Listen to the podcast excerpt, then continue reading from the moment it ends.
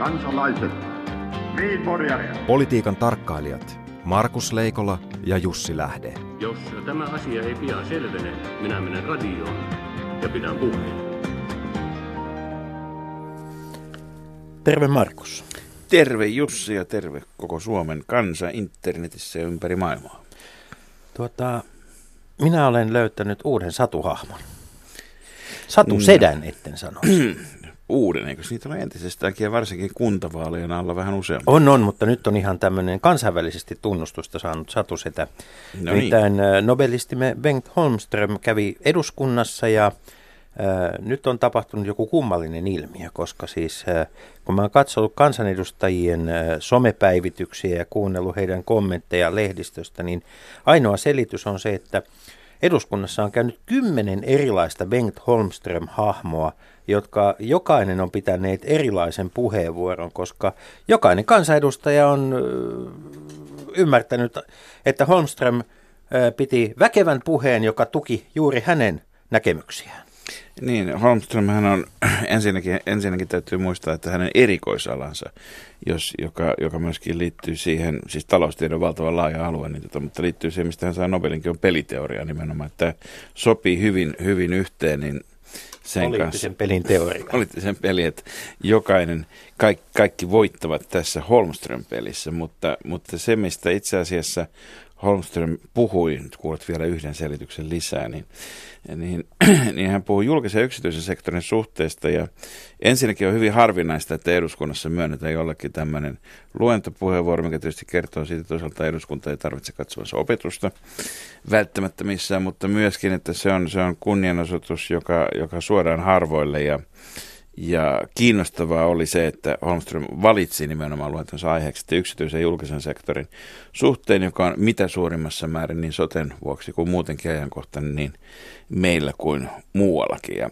ja oikeastaan, oikeastaan Holmströmin puheet niin kuin kovin usein, ne, ovat, ne todellakin ovat semmoisia, että siitä voi jokainen poimia itselleen sopivat rusinat pullasta, jossa taikina on vähemmän kuin rusinoita. Ja, ja tässä tapauksessa hänen ehkä radikaalein viestinsä oli se, että, että julkista sektoria ei kannattaisi yrittää hallinnoida samalla tavoin ja samojen kriteerien mukaan kuin yksityistä. Et e, ei suinkaan tehostamalla, eikä suinkaan pyrkiä niin kuin mahdollisimman hyvään taloudelliseen tulokseen, vaan nimenomaan byrokratia, eli demokratia, eli se, että on olemassa koko joukko sääntöjä, jotta, jo, jo, jotka tota tekevät sen toiminnan mahdollisimman läpinäkyväksi myöskin, on ominaista julkiselle sektorille ja hyvä asia. Siis byrokratia on hyvä asia. On se, mitä Holmström sanoi samaan aikaan, kun hän sanoi, että talouden kuuluukin olla epädemokraattista. Ja sitten hän sanoi, että miksi osakkeenomistajille, käyttää musta, musta tosi kiinnostavan perustelun sille, että miksi osakkeenomistajille kuuluu paljon isompi valta kuin työntekijöille tai jopa toimivalle johdolle osakeyhtiössä. Ja hän sanoi, että perustelu tässä, no, syy tähän on se, että kun osakkeenomistajat on ainoa ryhmä, joka ei pääse poistumaan sieltä firmasta. Kaikki muut voivat hatkat ja lähteä hanttiin. Mutta osakkeenomistajat jokottavat, kuten kaikki talvivaaran piensijoittajat tietävät, jokottavat siellä firmassa hamaan loppuun asti. Niin, tämä pätee varmasti Suomessa, mutta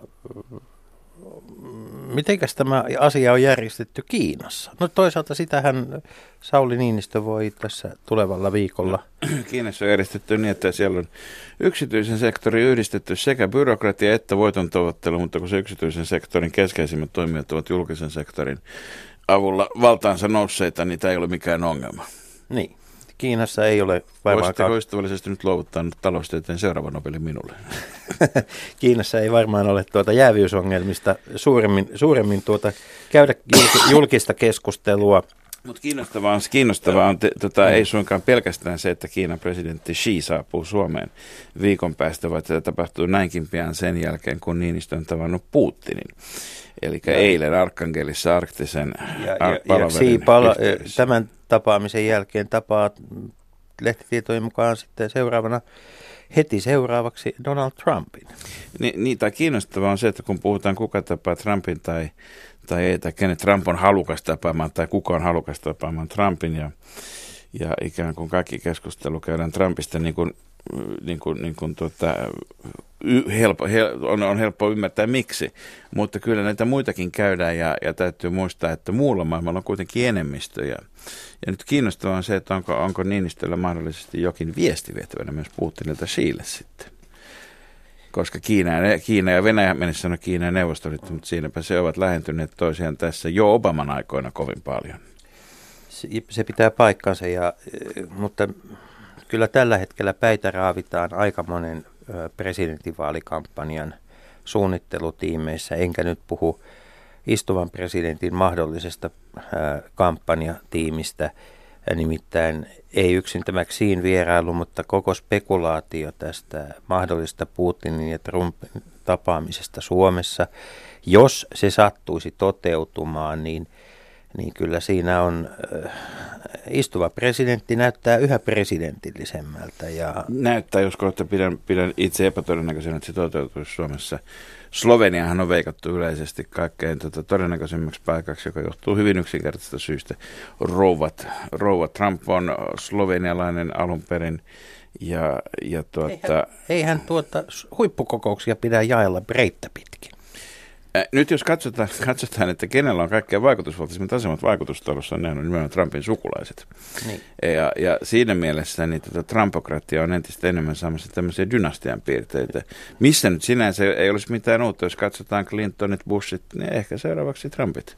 Hmm. Voi olla, että Jared Kushner on mahdollisesti, eli Trumpin vävy on, on tuossa 12 vuoden päästä seuraava Amerikan presidentti. Niistä tai ainakin jos historia toistaisi vähänkään itseään viime aikoina, niin näin juuri olisi. Joo, ja ei se, ole, ei se olisi millään tavalla myöskään historiallisesti ainutlaatuista, että vastustetaan ja kaadetaan yksi dynastia ja sitten huomataan, että äänestäjät ovatkin saaneet toisen dynastian tilan. Joo, muinaiset egyptiläistä. Niin. Onko tässä kyseessä Markus Keppihevonen?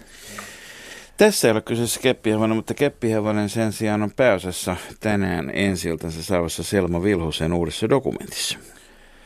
Hobby Horse Revolution. Onko tämä nyt se suomalaisen poliittisen niin kuin vallankumouksellisuuden aste, että ainoa missä Suomessa saadaan vallankumous aikaan, niin on, on, on siis Hobby Horse Revolution, keppari kapina niin keppareita ei ollut palauttamassa takaisin kuitenkaan, niin. kuitenkaan alkoihin tässä mielessä, vaan, vaan kysymys on kysymys on levinneestä nuorten tyttöjen harrastuksesta. Ei yksin nuorten tyttöjen, vaan myös nuorten poikien.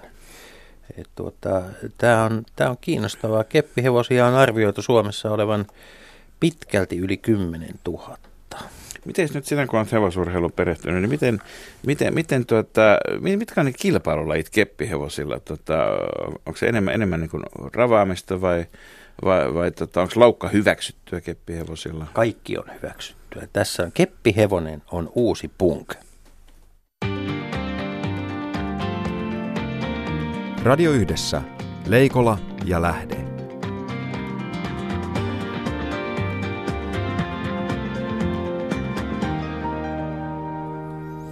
Ja hyvät kuulijat, tänään puhumme jäävyydestä ja jotta ohjelmamme ei olisi kovin lyhyt, eli toisin sanoen, koska olemme jäävejä melkein asiaan kuin asiaan, niin olemme, olemme kutsuneet vieraaksemme kenties Suomen jääveimmän miehen. Tervetuloa Jouko Marttila, olet toiminut sekä valvojana että lobarina.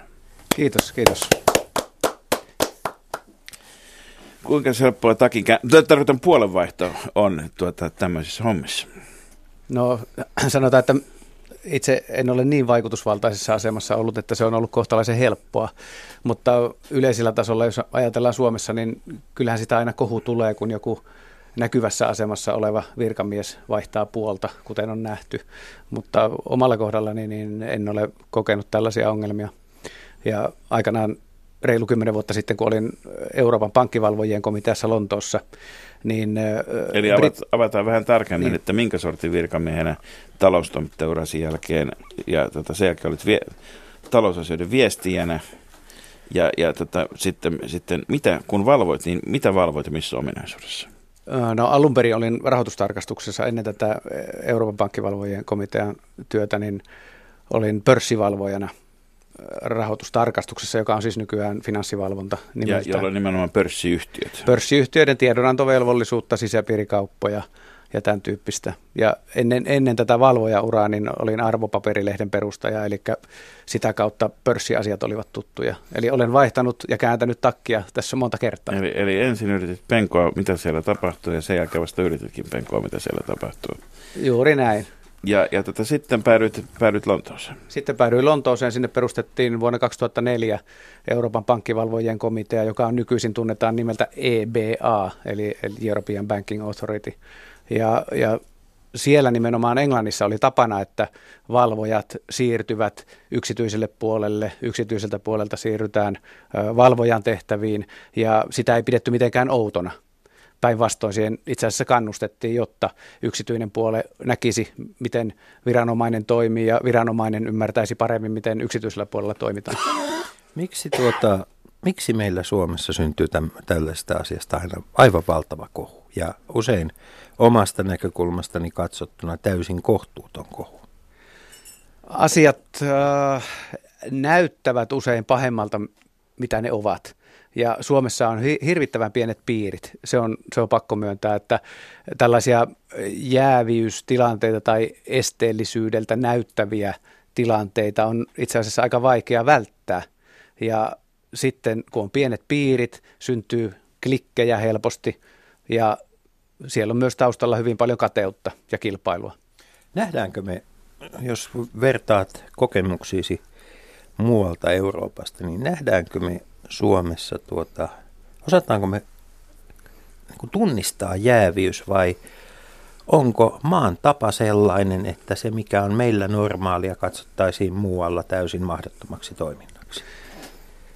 Suomessa ei varmaan tunnistetakaan näitä kaikkia jääviystilanteita juuri siitä syystä, että piirit ovat niin pienet. Jos mennään pienelle paikkakunnalle, ajatellaan siellä on, on ö, hyvin suppea kunnanvaltuusto, jossa on mukana paikallisia vaikuttajia. Otetaan esimerkiksi oma kuntani Tuusula. Siellä on merkittäviä maanomistajia ollut vuosikymmenet, joilla on ollut vaikuttava asema kunnassa ja kunnan päätöselimissä, kunnan valtuustossa, kunnan hallituksessa. Ja he ovat tehneet kaavoituspäätöksiä riippumatta siitä, onko tämä päätös koskenut heidän omia maitaan vai ei. Ja sitten tietysti toiset maanomistajat ovat siitä ottaneet nokkiinsa ja, ja on syntynyt erilaisia klikkejä. Kokoomus esimerkiksi on jakautunut moneen kilpailevaan ryhmään alun perin näiden maanomistuskiistojen vuoksi. Ja, ja siellä on varmasti ja edelleen on näitä esteellisyysongelmia. Puhutaan, puhutaanpa hetken, kun kuntavaalit on ovella ja ennakkoäänestyskin alkanut, niin niistä kunnallisista jäävyyksistä. Jääv, siis jäävyys ensinnäkin sehän tarkoittaa esteellisyyttä päätöksenteossa ja esteellisyyttä merkityksessä, että siinä päätöksentekijän henkilökohtainen tai mahdollisesti hänen lähipiirinsä henkilökohtainen etu on ristiriidassa sitten jonkinnäköisen yleisen tai julkisen edun kanssa, jota siinä julkisessa virassa tai luottamustehtävässä tulisi noudattaa. Tuota, tässä on jo monta kertaa sana jonkinlainen, ja mikä viittaa aina siitä, että tarvitaan tulkintaa kanssa. Meillähän on, on siis äh, kunnan, kunnan, kunnan valtuuston on vaalikelvottomia, eli esteellisiä lähtökohtaisesti – osallistumaan vain ylimmät kunnan vir, viranhaltijat, niin, niin tota, ja kaikki muut saavat sitten ajaa ihan mitä kep, millä keppihevosella hyvänsä sinne ja periaatteessa tehdä mitä tahansa päätöksiä niin kauan kuin ei ihan suoraan omassa asiassa, asiassa tuota, kysymys. Miten, jos kerran omassa asiassa ei saa äänestää tai tehdä, niin, niin miten näitä ongelmia pääsee syntymään kuitenkin? No tässä tietysti, jos haluttaisiin oikeasti laajentaa tätä kysymystä, vähän teoretisoida, niin kaikki kunnan työntekijät olisivat periaatteessa jäävejä äänestämään, koska hehän äänestävät tulla, jos tulevat valituiksi kunnanvaltuustoon, niin hehän päättävät silloin omista asioistaan. Jolla, itse asiassa esimiehiä.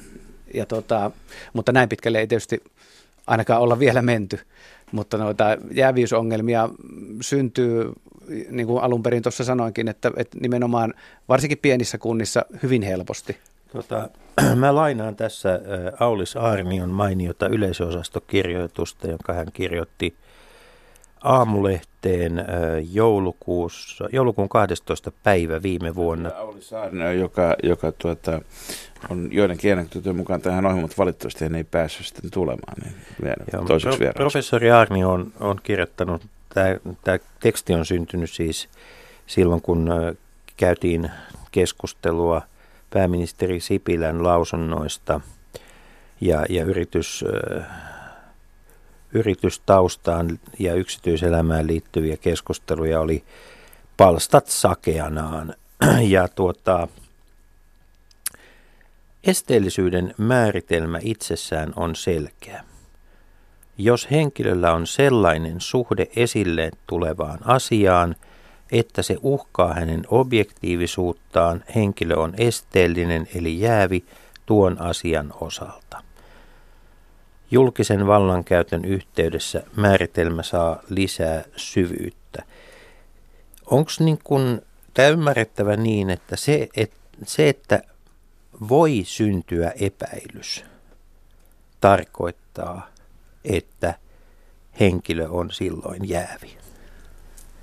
Näin, näin minä sen ymmärtäisin. Ja jos se näyttää, jos on syytä epäillä, että henkilö ei ole, ja nyt puhutaan nimenomaan viranhaltijoista ja julkisen vallan käyttäjistä, jos näyttää, että henkilö ei ole puolueeton.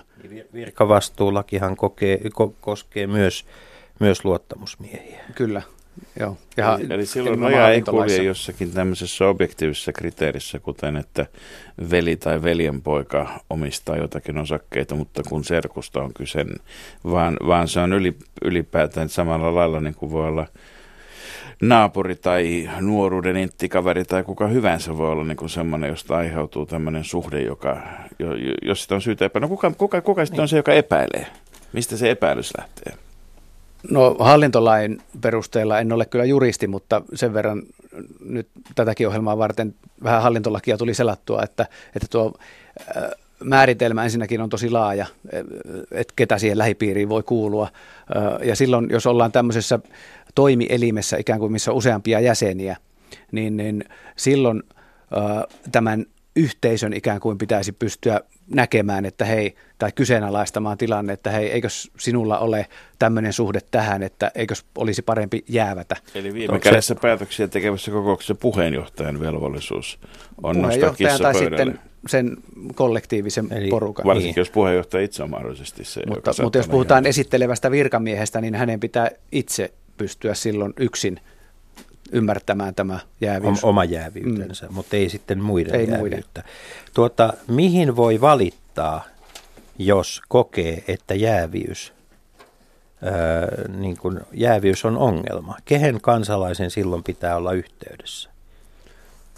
Yleensähän se on ilmeisesti eduskunnan oikeusasiamiehen toimisto, johon pitäisi näissä hallintolakiasioissa tehdä valitus. Näin, näin ymmärtäisin. En Mä ole ihan otetaan, otetaan niin sanotusti kissa pöydälle, siis tarina, tai sanotahan on syntynyt siitä, että kissan sukupuolen, varsinkin kissan pennun sukupuolen tuota, havaitseminen on kaikkein helpointa niin, että kissa nostetaan pöydälle ja käännetään se ylösalaisin. Ja otetaan tämmöinen aivan kuvitteellinen esimerkki jostain päin Suomea. Ää, on ää, kaupungin hallituksen jäsen, joka itse harjoittaa rakennustoimintaa. Voiko tällainen henkilö ää, kaupunginhallituksen jäsenenä ää, tehdä esimerkiksi muita rakennushankkeita koskevia lausumaesityksiä ää, niin kuin ka- kaupunginhallitukselle? No todennäköisesti voi tehdä esityksiä, mutta ei voi osallistua päätöksentekoon, koska tuo esteellisyyshän ei koske pelkästään sitä, että saisi itse hyötyä, vaan jos on asemassa, jossa voi aiheuttaa vahinkoa toisille, niin on myös esteellinen. Eli, eli vaikka ei käsiteltäisi omaa tonttihakemusta tai vastaavaa, vaan kilpailijan, niin siinäkin tilanteessa tämä rakennusliikkeen omistaja olisi esteellinen, Eli koska hän voisi aiheuttaa vahinkoa kilpailijoille. Kilpailun pitämiseksi uskottavasti puolueettomana. No entä sitten tämmöinen tilanne, jossa vaikka rakennusliikkeen omistaja, ää, joka, joka sitten osan tuotannostaan myy kunnan vuokrataloyhtiön toimitusjohtajan päätöksillä kunnan vuokrataloyhtiölle. Tässä on niin kuin tämän suuntainen suhde. Ja sitten kunnan vuokrataloyhtiön toimitusjohtaja toimii rakennusliikkeen rakennushankkeissa valvojana. Eli on toiseen suuntaan sitten niin kuin oman työnsä ohella bisnessuhteessa. Onko tämmöinen, miten, no, no, miltä tämmöinen tilanne toi, vaikuttaa? Näin, näin, jos heitän tällaisen viranomaishatun päähän ja, ja, ja vaikka nyt sitten pörssivalvojan silminkin tätä asiaa katsoo, niin kyllähän tässä tämmöinen kaksoisrooli ikään kuin tulee, että kenen, kenen asiaa itse asiassa kyseinen henkilö ajaa, niin, niin voisin, voisinpa sanoa, että todennäköisesti on esteellinen tuossa tilanteessa. No onko nämä ratkaisut sitten silloin, kun on niin kuin vähän kaikkeen alkaa olla esteinen, niin kuin se, että niin kuin Yhdysvalloissa usein on ollut, että presidentit on siirtäneet omaisuutensa esimerkiksi jonkun säätiöineet sen ja sitten se on uskottu jonkun täysin ulkopuolisen haltuun, jotta voisi olla uskottavammin vapaa kytköksistä sillä aikaa, että ei ole on, on, on ainakin jonkinnäköinen palomuuri tai väliverho, jos ei muuten. On, on, on, Suomessa en muista, että olisi tämän kaltaisia ratkaisuja käytetty. Ei, Sipilän pääministerin omaisuus on tavallaan siirretty vastaavalla tavalla ulkopuolisen varainhoitajan hallintaan, mutta ei ole aivan täysin selvää, kuinka paljon Sipilä itse voi todellisuudessa vaikuttaa sitten näihin sijoituspäätöksiin, että se on, siinä on pikkusen tämmöinen harmaa alue. Sipilä ei myöskään raportoi tämän varainhoitajan toiminnasta säännöllisesti julkisuuteen käsittääkseni. Ei niin, että hän olisi velvo- suoranaista velvollisuutta siihen, mutta olisiko hyvä, että tämmöisiä raportteja olisi? No avoimuuden ja läpinäkyvyyden kannalta ehkä kaikkein paras ratkaisu olisi se, että jos on tällainen varakas poliitikko tai vaikutusvaltainen virkamies, niin hän siirtäisi sen varallisuuden aidosti jonkun ulkopuolisen tahon hoitoon. Ja saisi siitä jonkinlaisen raportin vakuutuksen siitä, että hän ei ole itse niin. Varainhoitajaratkaisu ei, ei vielä ole sellainen koska näitä on kahden tyyppisiä varainhoitoratkaisuja, on, on täysi, täydellä valtakirjalla oleva varainhoito, jolloin, jolloin tuota noin, niin varainhoitaja tekee käytännössä kaikki sijoituspäätökset, mutta siinä on juuri kuten sanoin tämmöinen vähän harmaa alue, että kuinka paljon käytännössä sitten kuitenkin varojen todellinen omistaja voi sitten vaikuttaa siihen, että, että siinä se pitäisi olla täysin läpinäkyvää. Tota, miksi pääministeri Sipilän tämä jääviyskeskustelu, niin miksi siitä tuli niin monitulkinta? Niin johtuuko se siitä, että me ei olla vaan totuttu Suomessa siihen, että pääministerillä on isompaa omaisuutta kuin ehkä, ehkä tuota, joku yksittäinen kesäasunto ja tulla lankkukasa tai jotain muuta. Kyllähän meillä semmoinen tietynlainen vanha kulttuuri on, että, että kateus vie kalatkin järvestä, että kyllä tässä on paljon tällaista, sanoisin, kateusjournalismiakin, missä oliko tietenkään tämä, kuinka, tykkää. Missä meni asiallisen ja asiattoman raja mielestäsi oman näkemyksesi mukaan Jouko Marttila tämän, tämän tuota, Sipilä-uutisoinnin osalta? No vaikea sanoa yksittäistä tapausta, missä se ikään kuin siirtyi sille asiattoman puolelle, mutta sanotaan, että, että faktoja ehkä olisi ollut syytä tuoda Sipilänkin itse myös esiin, esiin, mutta kyllähän se alkoi sitten jo ajojahdilta vaikuttaa, kun lähdetään lapsia ja, ja, ja lasten perheitä kyseenalaistamaan.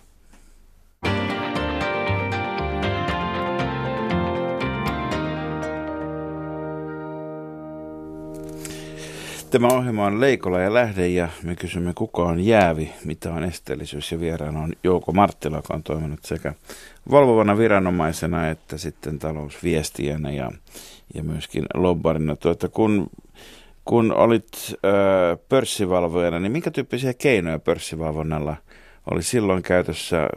Riittivätkö ne ja missä nyt mennään? No sanotaan, että varsinaisesti jääviyskysymyksiähän ei siellä tutkittu, vaan nimenomaan pörssirikoksia.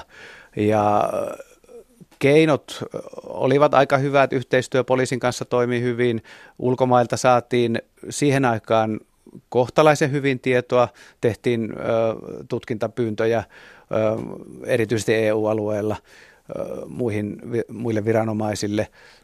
Veroparatiisit olivat silloin isompi ongelma kuin tänä päivänä.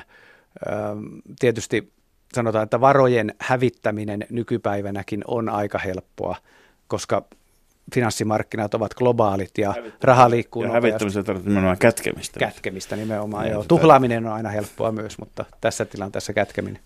Tota, kun itse, itse muistelen, muistelen tota, aika 80-luvulla, jolloin näitä ensimmäisiä pörssin sisäpiirisäädöksiä tehtiin, niin oli, oli silloin, että ala sanoi, että kun me pystymme itsesääntelyyn, se riittää hyvin. Ja sitten paljastui kupru, jossa itsesäätely ei ollut toiminut selkeä, alettiin puuhaamaan lainsäädäntöä. Eikö näissä kaikissa, kaikissa niin kuin, tota, lageissa ole vähän sillä lailla, että, että erinäköiset alat, kuten journalistit tai lääkärit tai muut, pyrkivät niin kuin tämmöisillä omilla, omilla eettisillä koodeillaan ikään kuin pitämään huolen, että ei tarvita yleistä oikeuslaitosta tai raskasta viranomaista tai ylipäätään ulkopuolisia sekaantumaan keskenään mukavasti toimeen tulevan ammattikunnan asioihin. Ja sitten aina jossakin vaiheessa käy ilmi, että ei tämä nyt ihan riitäkään vielä. Itse, itsevalvonta varsinkaan pörssimarkkinoilla, niin ei, ei todellakaan näyttänyt toimivan kovin hyvin, mutta en usko, että media pystyy viranomaisia myöskään korvaamaan. Että mediaa toki tarvitaan ja, ja on hyvä, että media tutkii ja kaivaa asioita ja paljastaa semmoisia asioita, mitkä ehkä jäävät sitten viranomaisilta jossain tilanteessa huomaamatta. No mutta... mistä, mistä me tiedämme, jos puhutaan nyt nimenomaan pörssiyhtiöiden valvonnasta, josta itse olet parhaiten perillä, niin mistä me tiedämme, milloin se toimii hyvin? Toimiko se hyvin silloin, kun rötöksiä tulee paljon esiin, vai kun niitä ei tule yhtään esiin? Että onko se merkki siitä, että yhtiöt ovat niin säikkyjä ja pelokkaat, että menettelevät piirun päälle? No jos rötöksiä ei tule esiin, niin uskalla sanoa, että silloin valvonta ei toimi. Että aina joku yrittää kuitenkin. Aina joku yrittää ja, ja kiivaasti yrittää. Kaiken, kaiken pienimpiä muutaman sadan euron rötöksiä ehkä ei välttämättä edes tutkita, mutta kyllä niitä rötöksiä pitää tulla esiin, jotta valvonta on uskottava. Vai onko niin, että kun lainsäädäntö ottaa tiukemman otteen, niin sitten tuota, syntyy järjestelyjä, jotka ovat sinällään ää, laillisia, laillisia ehkä muualla kuin Suomessa, koska asioita järjestellään maasta toiseen ja, ja sitten niillä ei välttämättä semmoisen yleisen yhteiskunnallisen eettisen käsityksen kanssa ole mitään tekemistä. Onko lainsäädäntö voimaton siinä mielessä, että, että tuota, aina on nopeammin kehitettävissä porsaanreikiä. Laki tulee aina markkinoiden jäljessä. Markkinat toimivat aina nopeammin kuin lainsäätäjä ja syntyy niitä porsaanreikiä ja mahdollisuuksia ja meillä on Suomessakin jo alkaa olla juristeja, jotka ovat erikoistuneet nimenomaan tällaisiin tulkinnallisiin kysymyksiin, että millä tavalla pystytään minimoimaan esimerkiksi verotusta.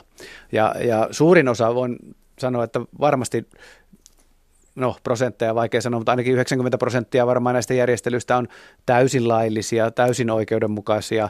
Sitten siellä voi olla muutama prosentti tämmöistä vähän harmaata aluetta ja hyvin pieni osa sitten, jotka menee ikään kuin laittoman puolelle. Mutta, mutta tässäkin on se ongelma, että suuri yleisö ei välttämättä ymmärrä sitä, kun yritykset toimivat ympäri maailmaa, niin ei heidän kannata maksaa joka maahan veroja, vaan ne kannattaa optimoida se verotus niin, että maksetaan sinne, missä verotus on keveämpää. Jumala, Eikä kaiket, makseta moneen kertaan veroja. Tämän ymmärtää, että se on vaan harmittaa, että ei pysty itse menettelemään niin. niin. Mutta, mutta tota, kyllähän aikoinaan, kun tämä nykyaikainen pörssivalvonta alkoi 30-luvulla, Franklin D. Roosevelt nimitti John F. Kennedyn isän, Joe Kennedy, niin tota Amerikan ensimmäiseksi pääpörssivalvojaksi. Ja ajatus oli nimenomaan silloin se, että it takes one to know one. Eli toisin sanoen hän oli, hän oli tämmöisen Wall Streetin sisäpiiri Kelmin maineessa nimenomaan, mutta nähtiin, että siellä pitää olla vähintäänkin yhtä kova keplottelija sitten juuri tak- takkia kääntelynä puolta vaihtaneena, jotta saadaan myöskin se osaaminen. Ja, ja tota, Joe Kennedyn nimitys 30-luvulla olikin kauhistus monille pankkiireille, kun he tajusivat, että nyt sinne tulee sen kaltainen viranomainen, joka tietää nämä kaikki porsaanreijat. Tota, niin, pa- finanssi... perustui se ajatus nimenomaan tästä Englannissakin, että, että otetaan yksityiseltä puolelta ihmisiä valvojaksi ja toisaalta ö, yksityiset palkkaavat myös sieltä valvojan puolelta. Finanssialahan on ala, jolla tehdään varmaan kaikkein eniten innovaatioita, eli sillä, miten rahalla tehtäisiin lisää rahaa, ilman että siihen tarvitaan ensimmäistäkään tekemään sen tukieuroa. Millä, millä lailla avuksi tuota, onko meillä tämä ylipäätään tämä virta, niin kuin sanoit tuossa aikaisemmin, että meillä paheksutaan jossain määrin näitä vaihtoja yksityisen puolen ja viranomaisten välillä. On, onko, onko virta puolelta toiselle riittävä kuitenkin? onko meillä, meillä sun käsityksen mukaan, Jouko Marttila, niin viranomaisilla niin riittävä osaaminen näistä viimeisimmistä state of art äh, keplottelun hienouksista, niin että pysytään lain vielä tota, vähemmän kaltavalla puolella, mutta kuitenkin näppärästi siirrellä rahaa paikasta toiseen? Sanoisin, että ei ole. Että kyllä innovaatiot tehdään yksityisellä puolella ja, ja viranomaisten ehdottomasti pitäisi pystyä rekrytoimaan näitä taitavia kavereita sieltä yksityiseltä puolelta myös valvojiin enemmän. Ja, ja tässä tulee taas seuraava dilemma, ongelma sitten suuren yleisön silmissä, että kuinka paljon palkkaa voidaan maksaa valtion virkamiehille. Ja, ja jos palkat ovat hyvin alhaiset, niin ei varmasti saada silloin niitä taitavimpia kavereita sieltä yksityiseltä puolelta. Taas jos viranomaiset maksavat korkeita palkkoja, niin veronmaksajat suuttuvat, sanovat, että mitä, mitä te noille maksatte viranomaisille noin paljon palkkaa. Vaikka parhaimmillaan tietysti sakkojen määrinä ne saadaan takaisin, niin mutta sitten me tullaan tietysti myös näihin jäävyyskysymyksiin, että jos kovasti se sama piiri, piiri tota vaihtaa nopeasti paikkaa viranomaisen tutkijan ja tutkittavan välillä, niin, niin eikö se synnytä myös jäävyysongelmia? Siinä voi syntyä jäävyysongelmia toki. Tota, mietitään edessä olevia jäävyysongelmia. Mahdollinen soteratkaisu, jota nyt ilmeisesti, jotenkin mulla on sellainen olo, että hallitus ei suinkaan yritä saada asioita aikaiseksi tämän hallituskauden aikana, vaan ennen perussuomalaisten kesäkuista puoluekokousta jostain syystä. Mutta nyt ollaan tuomassa niin kuin lainsäädäntöä ja, ja tota, sote saattaa tulla.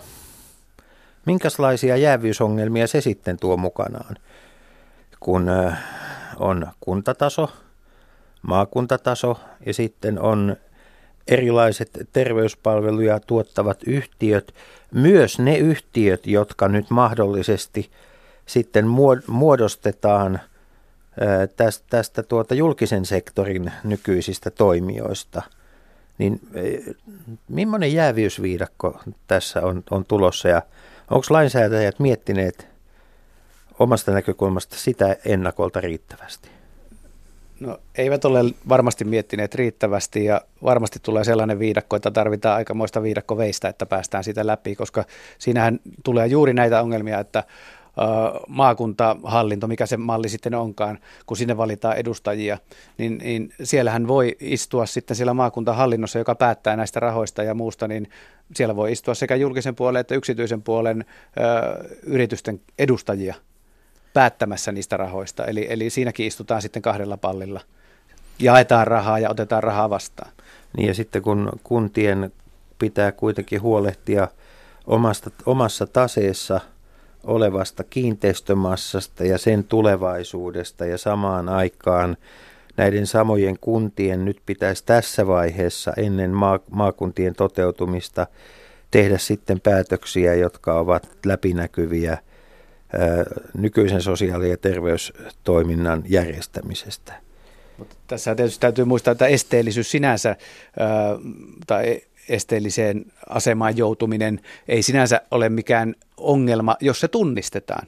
Nythän on kyse siitä, että, että päätöksenteossa pitää tunnistaa, jos joku on esteellinen. Ja miten sitten toimitaan, kun tunnistetaan tämä asia?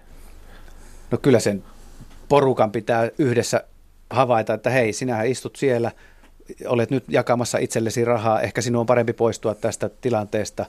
Kun no, teemme entäs, entäs, jos meillä on sen kaltainen eli, jossa on mainitsematta nyt mitään kuvitteellisia puoluekantoja, mutta siellä on yksi ihminen, joka on vahvasti, niin kuin sanoisiko vaikka näiden sote-työntekijöiden edustama. Hänen taustansa on siellä sitten on yksi, joka on esimerkiksi laitetoimittajan, joka kilpailee jostakin laitteesta, to, to, laitehankinnasta. Ja sitten on, sitten on joku, joka edustaa mahdollisesti sellaista metsäpäästä, jonka keskelle voitaisiin rakentaa tota, se rakennus, johon tämä laite, jos vain kunta ostaisi, niin eikö siitä synny houkutusta, että vaikka kaikki kolme ovat niin kuin jollakin isossa mielessä esteellisiä, mutta he saattaisivat löytää toisensa yhteisten intressien merkeissä? Niin, no tässä eräs juristi... Kuka, kuka, kuka se silloin näistä kolmesta on se, joka sanoo, että, niin. että tätä kaksi muuta tässä on esteellisiä? No tässä itse asiassa tällä viikolla oli yhdessä hallituksen kokouksessa, yksityisen yrityksen hallituksen kokouksessa, jossa mietittiin vastuuvapauden myöntämistä yhtiön hallitukselle ja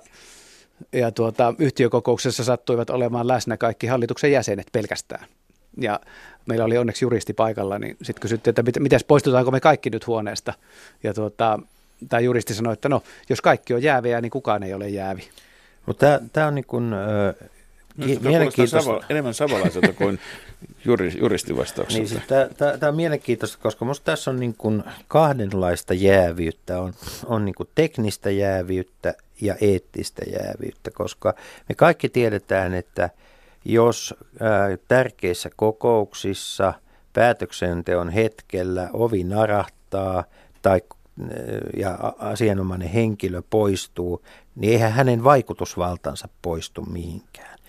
Tai jos sinne tulee tilalle varajäsen, joka, joka, jolle on ilmoitettu, että nyt menet sinne ja hoidat penan, penan antaa sulle niin kuin, äh, briefin ja teet niin, teet niin kuin pena sanoo.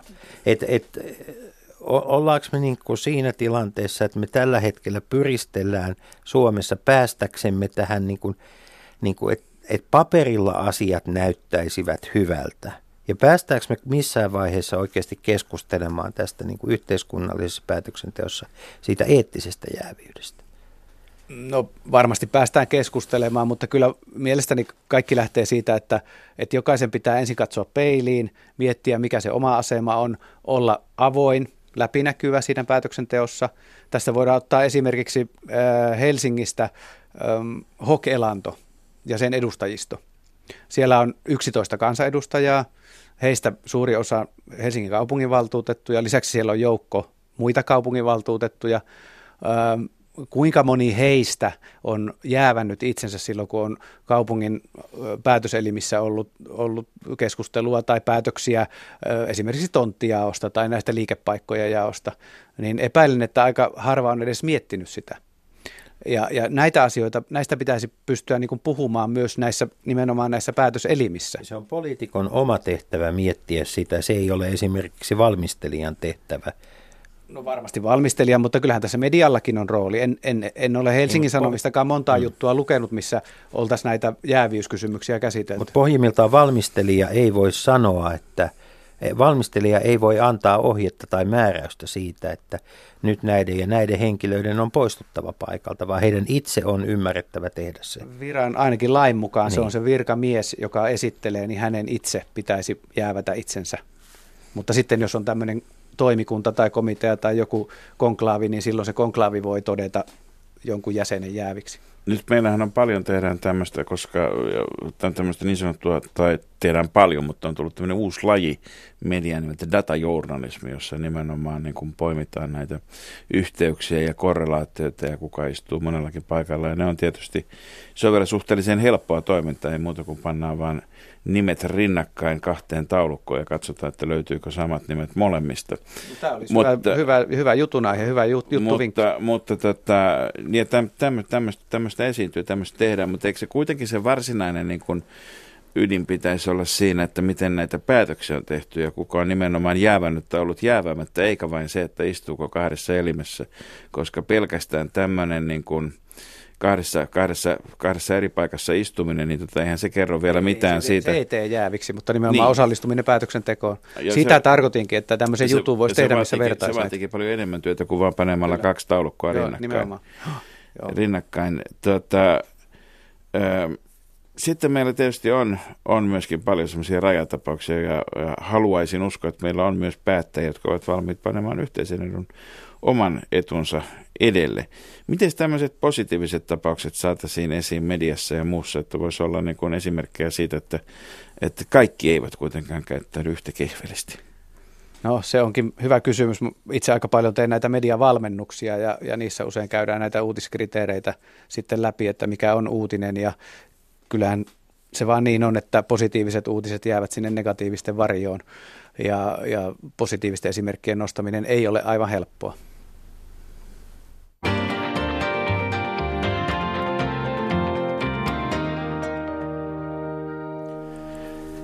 Keskustelemme Leikola ja lähdeohjelmassa jäävyydestä ja tuota, mukana, mukana keskustelussa kanssamme on Jouko Marttila, jolla on ollut monenlaista roolia. Kuinka monta kertaa olet itse todennut olevasi jäävi? Mm-hmm, hyvä kysymys. En, en ole semmoisessa päätöksenteossa ollut mukana muuta kuin yksityisellä Mut puolella, entä, että, entä, että on, on, on niin. todennut, että on ollut hallituksen jäsenenä esimerkiksi jossain yrityksessä, niin yhtiökokouksessa sitten on pitänyt jäävätä itsensä silloin, kun on vastuuvapaudesta päätetty. Entä aikanaan niin, Mutta olet kuitenkin siis nostanut itse asian esiin ja jäävännyt itse Kyllä, kyllä, joo. joo. Entä, entä aikanaan, kun toimit, toimit tuota, talousjournalistina, niin tuliko eteen sellaisia tilanteita, jossa totesit, että syystä tai toisesta et voi tästä yrityksestä tai tästä, tästä aiheesta kirjoittaa, että nyt jonkun muun pitää tehdä tämä juttu, että on henkilökohtaisia tuttavuussuhteita tai, tai kenties sellaisia henkilökohtaisia sijoituksia, jotka tekevät? No ei ehkä jutun kirjoittamisessa niinkään, mutta osakekauppojen osalta kyllä, koska tuota, tein silloin aikanaan tätä perjantai-pörssi nimistä ohjelmaa aamu TVssä ja joka kerta kun siellä oli vieraana joku pörssiyhtiö toimitusjohtaja, joka lausui vähänkin räväkämmin, niin pörssikurssi usein nousi. Muistan tapauksen, kun oli esimerkiksi Jot Automationin toimitusjohtaja Jorma Terentef aikanaan vieraana, niin taisi olla niin, että, että Jot Automationin pörssikurssi nousi 10 prosenttia sen ohjelman jälkeen. Ja, ja tässä et, tilanteessa, et, jos olisi edellisenä tullut, päivänä niin. ostanut jotin osakkeita, niin, niin, niin olisin tienannut hyvin rahaa, mutta olisin syyllistynyt myös rikokseen. Joo. Tota, meillä puhutaan jäävyydestä hyvin usein nimenomaan poliitikkojen, joskus jo virkamiesten, joskus yritysjohtajien kohdalla, mutta et, kuinka laajalle jäävyys itse asiassa siis ulottuu? Kuinka, voiko suomalainen, kuinka moni suomalainen voi omassa arjessaan niin kuin hölmöillä jäävyysasioiden kanssa? No kyllähän se useimmiten liittyy tähän julkiseen asemaan. Täytyy olla joku, jo, jossain julkisessa päätöksenteossa mukana julkisten, tai virkamiehenä. Julkisten varojen julkisten varojen tai jonkun muun hyödykkeen. Kyllä. Et yksityisellä puolella se on sitten enemmän tätä juurikin hallitustyöskentelyä jossain yrityksessä ja, ja sitten Mutta kun vastuuvapaus. Tässä mielessä on neljäs valtiovalta, siis julkisen kyllä, vallan ilman muuta. tai siihen rinnastettava. Kyllä, kyllä. Ja, ja tuota, tämä valtion yhtiöiden itse asiassa... Entäs tänä päivänä, kun meillä on somemedian rinnalla? Pitäisikö bloggareita koskea vastaavat, tota, tai Facebook-päivittäjiä tai twiittajia vastaavat jäävyysvaatimukset? Jos jollakin on 10 000 seuraajaa Twitterissä, niin syntyykö siitä jotain vastuuta? No itse olen sitä mieltä, että täytyisi olla tässäkin suhteessa nimenomaan avoin ja läpinäkyvä. Jos, jos kirjoitetaan, joku blokkari kirjoittaa positiivisesti jostain tuotteista, niin jos hän ei kerro, että hän on saanut ne tuotteet ilmaiseksi ja hänelle maksetaan siitä, niin, niin kyllähän se on, vähintäänkin se on epäeettistä ja epärehellistä. Mutta on, onko hän jäävi, niin se ei taida ihan tähän hallintolain määrittelemään esteellisyyteen mennä, mutta, niin, hallin... mutta se on nimenomaan e- epäeettistä. Moraalisessa niin, vaan juridisessa niin. Hallintolakihan määrittää jäävyyttä hyvin, hyvin tuota monilla eri tavoilla. On siis osallisuusjäävi, edustajan jäävi, intressijäävi, palvelussuhdejäävi, yhteisöjäävi, virasto- ja laitosjäävi ja yleislausekkeeseen perustuva jäävi. Ää, tuota, kun nyt uudet valtuustot valitaan, niin uskotko, että valtuutetut saavat riittävän määrän koulutusta ja ohjeita siitä, että millaisten asioiden kanssa heidän täytyy ymmärtää olevansa jäävi? Eivät varmasti saa. Se on, se on ihan selvää, että, että tämä koko esteellisyys kautta jäävyyskysymys on niin monitahoinen, että siihen, se vaatii oikeasti syvällistä perehtymistä. Johtuuko se siitä, että todellisia sanktioita ei loppu, loppujen lopuksi ole? Meillähän on hyvin vähän sellaisia tapauksia, jossa, jossa näistä jäävyydestä olisi, olisi niin kuin sitten tullut seuraamuksia. Se on totta, että rangaistukset ovat lähinnä tällaisia niin kuin sormelle näpäyttämisiä. Tässä voisi historiaa katsoa sen verran, että jos ajatellaan, että mitä vahinkoa sitten tämmöisestä jääviydestä tai, tai, tai siitä niin kuin piittaamattomuudesta voi aiheutua, niin Suomessahan oli ennen, sanottiin, että on pankkipuolueita eduskunnassa. Ja, ja Suomessa valmisteltiin pankkilainsäädäntöä, jolla olisi kiristetty pankkien vakavaraisuus sääntelyä. Eli pankkien olisi pitänyt varata enemmän rahaa tulevien riskien varalta, mikä olisi nostanut pankkien kustannuksia. Ja eduskunnassa siihen aikaan siellä oli liikepankkipuolueet, KOPSYP, sitten oli säästöpankkipuolue ja osuuspankkipuolue. Tyypillisesti siis henkilöitä, jotka olivat esimerkiksi konttorien olivat, valvojia, olivat, jossa valvojat ei oikeastaan... Pankkien edustajistoissa ja johtokunnissa ja eri, erinäköisissä pankkielimissä, niin tämmöisiä kansanedustajia oli muistaakseni yli 50 siihen aikaan.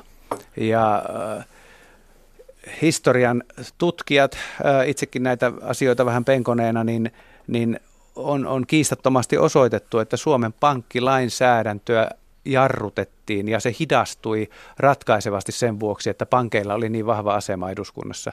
Ja se tuli Suomelle erittäin kalliiksi. Pankkikriisi maksoi paljon enemmän sen vuoksi, että nämä vakavaraisuussäädökset tulivat liian myöhään voimaan. Eli sanoisin, että jos historiaa katsotaan, niin tämä on Suomen kallein ikään kuin jääviyslasku, mitä ollaan maksettu pankkikriisin kautta. Tuo, tuo on hyvä, hyvä ja mielenkiintoinen näkökulma lamaan ja sen syntyy myöskin. Kuinka monta sellaista, äh, kun voidaan, voidaan tietysti kysyä yhtäältä, että mitkä ovat olleet ne suurimmat rötökset, joista joku on jäänyt kiinni, mutta sitten voidaan kysyä yhtä hyvin, että kuinka tuota, valtavasti oli sellaisia asioita, joihin ei puututtu, joista olisi pitänyt puuttua. Kun lukee vielä 50, 60, 70-lukujen poliitikkojen muistelmia, jossa he hyvin avoimesti kertovat omista taloudellisista sitoumuksistaan lähes sankaritekoina, kuin, kuin pistettiin metsäasiat kuntoon ja jokiasiat kuntoon ja sitä ja tätä asiaa kuntoon. Tai sitten vaikkapa niin kuin poliitikkojen roolit rakennusalalla 70, 80, vielä 90-luvulla. Ja edelleen sanoisin, että kuntatasolla niin rakennuskaavoitus on todennäköisesti... Missä meillä on ne suurimmat ongelmat no kyllä tällä se, hetkellä? No, no, itse uskon uskon, tämä nimenomaan perustuu uskoon ja osittain kokemukseen siitä, että, että kaavoitusasiat ovat varmasti edelleen se, missä tapahtuu eniten. Nyt kun on seurannut esimerkiksi Tuusulan kunnallispolitiikkaa ja näitä omistus, maanomistuskysymyksiä, niin kyllä siellä, siellä tapahtuu eniten näitä jääviysongelmia. Mutta mehän ollaan Suomessa hoettu vuosikymmeniä, että rosvot on saatava kiinni. Mitäs tuota, mitä pitää tehdä? Mitä pitää tehdä, että tämä tilanne mulla, paranee? Mulla, mulla on tuota tähän kaavoitusasiaan liittyen teesi, hyvät herrat, ja mä sanoisin, että tämä sama näkyy valtakunnan politiikassa tavalla, jota on, joka, jota edelleen, joka on ollut pitkään, pitkään vaikuttanut, mutta josta ei niinkään puhuta, nimittäin oman vaalipiirin suosimisessa, joka on tietysti hyvin ymmärrettyä, koska se vaalipiiri on se paikka, jossa kansanedustaja ja myöskin ministerikansanedustaja tai jopa pääministeripuolue niin tota, ratkaisevasti saa sen uuden mandaatin, jos on saadakseen. Väitän, että ei ole sattumaa, että, että tota, pääministeri Sipilälle riittää, että talvivaarassa tapahtuu ihme kun lähdetään puuhaamaan uutta rahoitusta, kun talvivaara sijaitsee, sijaitsee hänen omassa vaalipiirissään, jossa sijaitsee myöskin sen uuden ydinvoimalan Fennovoiman tota, tontti, joka, joka sai sitten tuota, myöskin eräänäköisellä ihmeratkaisulla mahdollisuuden jatkaa, jatkaa tuota elämäänsä.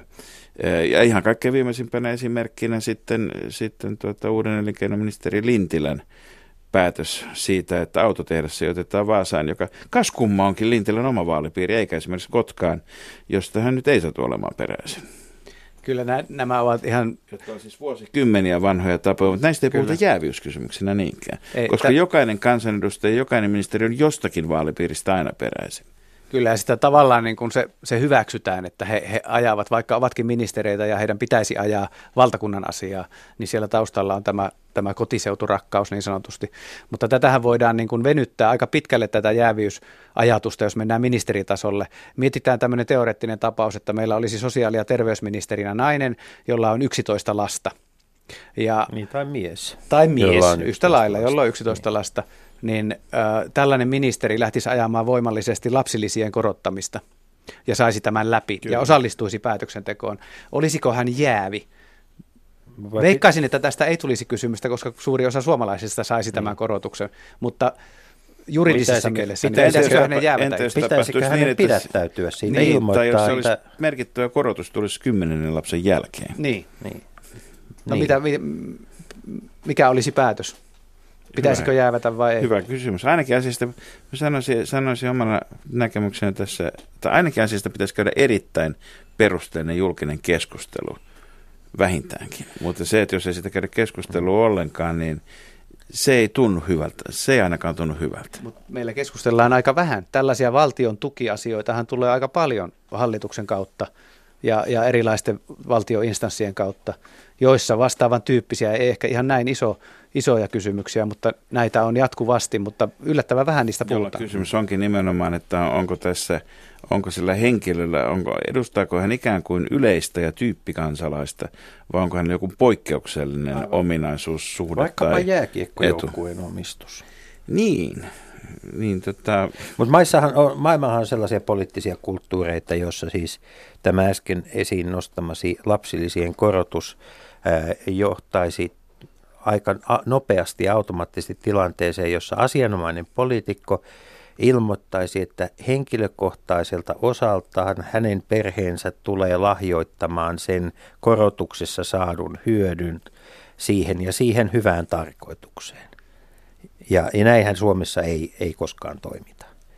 No, myöskin toisinpäin, että, että hän on voinut esiintyä vaaleissa lapsiperheiden edustajana ja asiana, joka on ihan täysin legitiimi, että lapsiperheet, perheiden vanhemmat saa äänestää ihmistä, joka ajaa lapsiperheiden asemaa. Niin, se on voinut olla vaalilupaus. Ja, ja eikö hän sitten saisi niin kuin ajaa lapsi, lapsiperheiden mm. asemaa tultuaan valituksi juuri siihen, että, että mutta mut ehkä se on nimenomaan tässä, että kuinka yleinen tämä erityistapaus on. Ja nyt jos puhutaan jonkun yhtiön osakkeiden omistamisesta, niin silloin niin normaalin ajattelun kuuluneen se, että suurin osa suomalaisista ei omista sitä osaketta.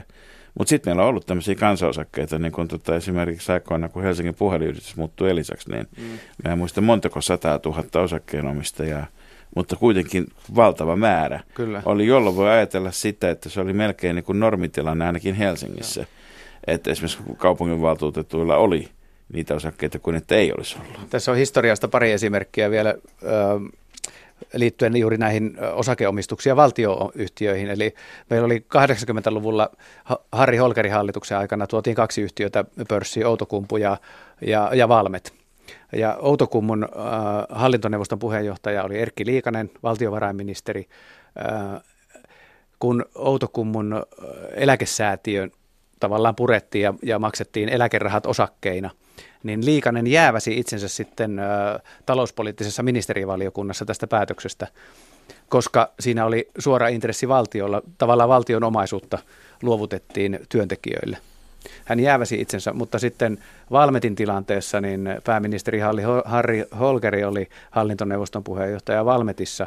Ja kun Valmet vietiin pörssiin, niin hän ei missään kohtaa kokenut itsensä jääviksi näistä päätöksistä. Ehkä osittain siitä syystä Valmetin hinta tuli liian korkeaksi ja se ei, ei käynyt kaupaksi. Mutta tästä, tässä kun seuraavan kerran arvoisat poliitikot hallintolakia muutatte, niin mä ehdottaisin yhden uuden jäävyyden lisäämistä. Ja se olkoon urheilujäävi, koska mitä enemmän urheilu tapahtuu nykyään osakeyhtiöiden kautta tämmöinen huippuurheilu, niin siellä on erilaiset jäävyystilanteet – Ehkä tässä pitäisi sitten ottaa jäävyydessä urheilusta tämä jäähykäytäntö, että annetaan jäävyysjäähyjä päättäjille penalttiboksiin. Kyllä näin, ja jätetään sitten seurallisempi toiminta varsinaiseen seuratoimintaan. Kyllä. Paljon kiitoksia Jouko Marttila. Niin kiitoksia. Minä luulen, että tämän ohjelman jälkeen me olemme kaikki hieman jäävempiä kuin aikaisemmin. Se voi hyvin olla, ja Markus viikon kuluttua kurkistamme sitten, mitä tapahtuu YK kulisseissa. Kyllä vain, silloin on vieraanamme YK-lähettiläs Kai Sauer, mutta nyt oikein hyvää viikonvaihdetta sinne takatalven keskelle. Varokaa sekä liukkaita että heikkoja jäitä. Ja tämän lähetyksen voitte kuulla uusintana tänään kello 17.15 ja Areenasta puolen päivän jälkeen aina täältä ikuisuuteen. Radio Yhdessä. Leikola ja Lähde. Jos tämä asia ei pian selvene, minä menen radioon ja pidän puheen. Perjantaisin aamu 10 uutisten jälkeen.